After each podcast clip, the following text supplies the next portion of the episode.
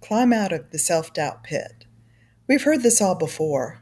Life is a roller coaster filled with ups and downs and twists and turns. Despite the cliche, it's still true that sometimes we feel like we are doing well with managing life, and other times we're drowning. It's incredibly easy to get into a rut, and it's nearly effortless to get into a cycle of negativity and self doubt, or to throw yourself into the pit of self pity. For all my efforts to be a positive person, I'm very good at beating up on myself. I hear the voice of doubt, you know, the one that says, You can't do this and nothing will ever change. That was me not too long ago. I was caught in the routine of, I don't have what it takes to finish the novel I'm working on. The tendonitis is back in my foot, probably because I've gained weight and can't seem to control my eating. Or I'm getting older and nothing is going to be better. Yeah, you get the idea. However, I hate drowning in the self pity pit. So I was determined to get back to my regular routine, do my morning devotional, and set aside time to write and try to combat all my negative thoughts. Negativity is a strong force, and it takes effort to fight it. I've been reading through a book called Standing Strong by Alli Worthington. This isn't the first book by this author that I've read. I'm also a fan of Fierce Faith, and I've blogged about that book previously. But it had been a while since I had picked up Standing Strong, and when I realized where I had left off in the book, I had to chuckle and marvel at God's timing.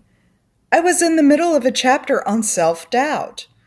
Oh, there were so many good nuggets of information in this chapter and good reminders. Philippians chapter 4 verse 13, for example. I can do all things because Christ gives me the strength. That's the NLV version. I don't like taking Bible verses out of context, but Alli Worthington followed up with When we bring God into any battle, we win. All of this was such a great reminder to put God first, pray to Him, and to let Him guide your steps.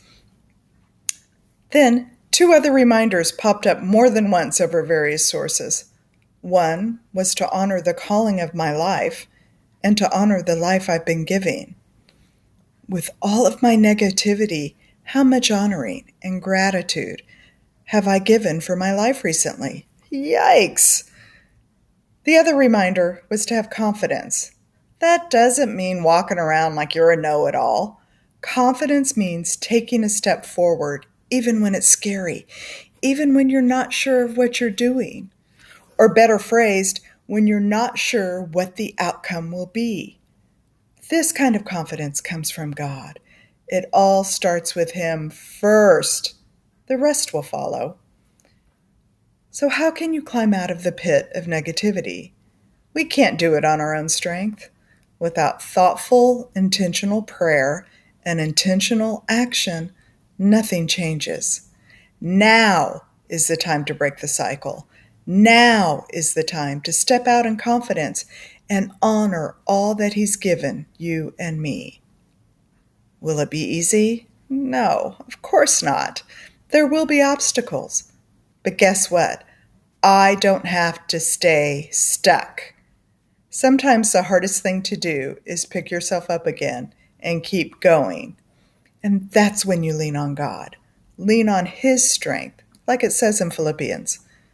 I want to honor the life I've been given and honor the calling on my life. And I can only do that by bringing God into the battle. How about you? Has a friend spoken truth into your life? Have you run across the same message or words again and again? And do those words fill you with hope? I'd love to hear your story. Let's encourage one another.